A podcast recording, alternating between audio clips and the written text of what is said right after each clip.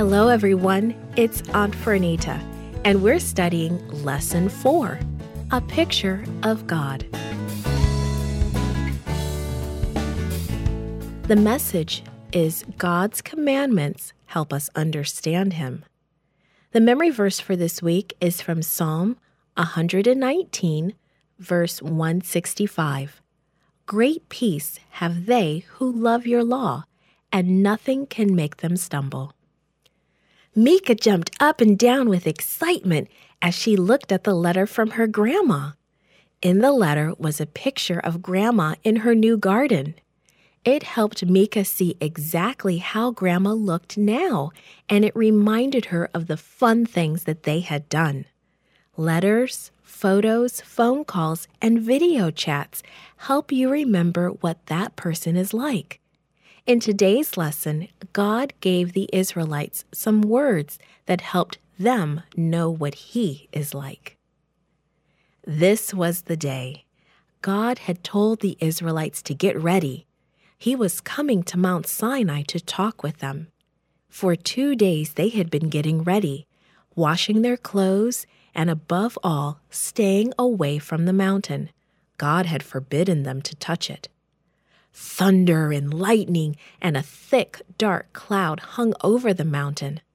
Suddenly, a loud trumpet blasted. The people trembled.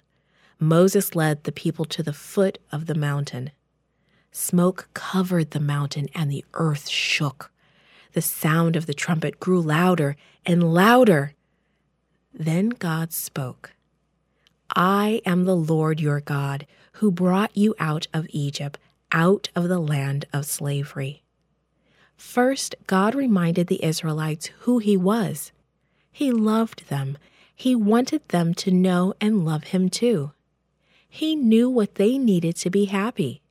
So He came to Mount Sinai to give them the Ten Commandments.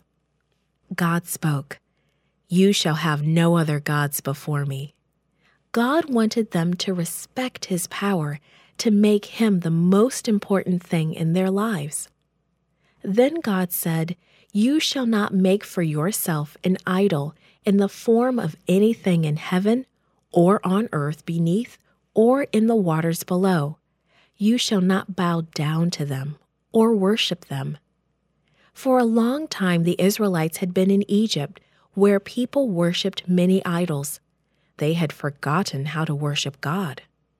God spoke again You shall not misuse the name of the Lord your God, for the Lord will not hold him guiltless who misuses his name. When we love someone, we are careful to respect their name. For the fourth commandment, God said, Remember the Sabbath day by keeping it holy. God gave us the Sabbath as a special time to rest and to get to know Him better. He also wants us to remember the wonderful way He created us and cares for us. When God gave the fifth commandment, He said, Honor your father and your mother, so that you may live long in the land the Lord your God is giving you. God gave us parents to love us, to care for us, and to help us learn right from wrong. In return, God wants us to respect them and to obey them. God knew that living in loving families is best for us. The next four commandments were short, telling the Israelites how they were to act toward other people. You shall not murder. God alone can give life, and He wants us to respect and protect it. You shall not commit adultery. God wants happy families. He wants parents to be married to each other and to love each other in a special way they don't share with anyone else. You shall not steal. God wants us to respect the things that belong to others. You shall not give false testimony against your neighbor. God's words are true, and He wants our words to be true as well. The last commandment told the Israelites how they should feel when other people have nice things that they don't have. You should not covet anything that belongs to your neighbor. God wants us to focus on Him, not on other people or what they have. God gave these commandments to the Israelites to help them understand Him and what is important to Him.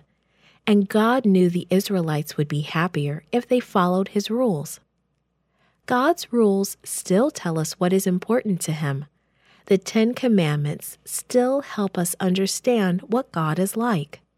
They still give us a picture of God who loves us and wants the best for us.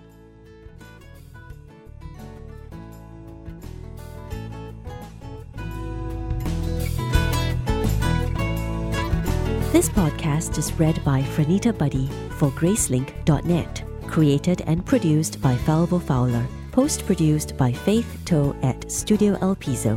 The theme music is by Clayton Kinney.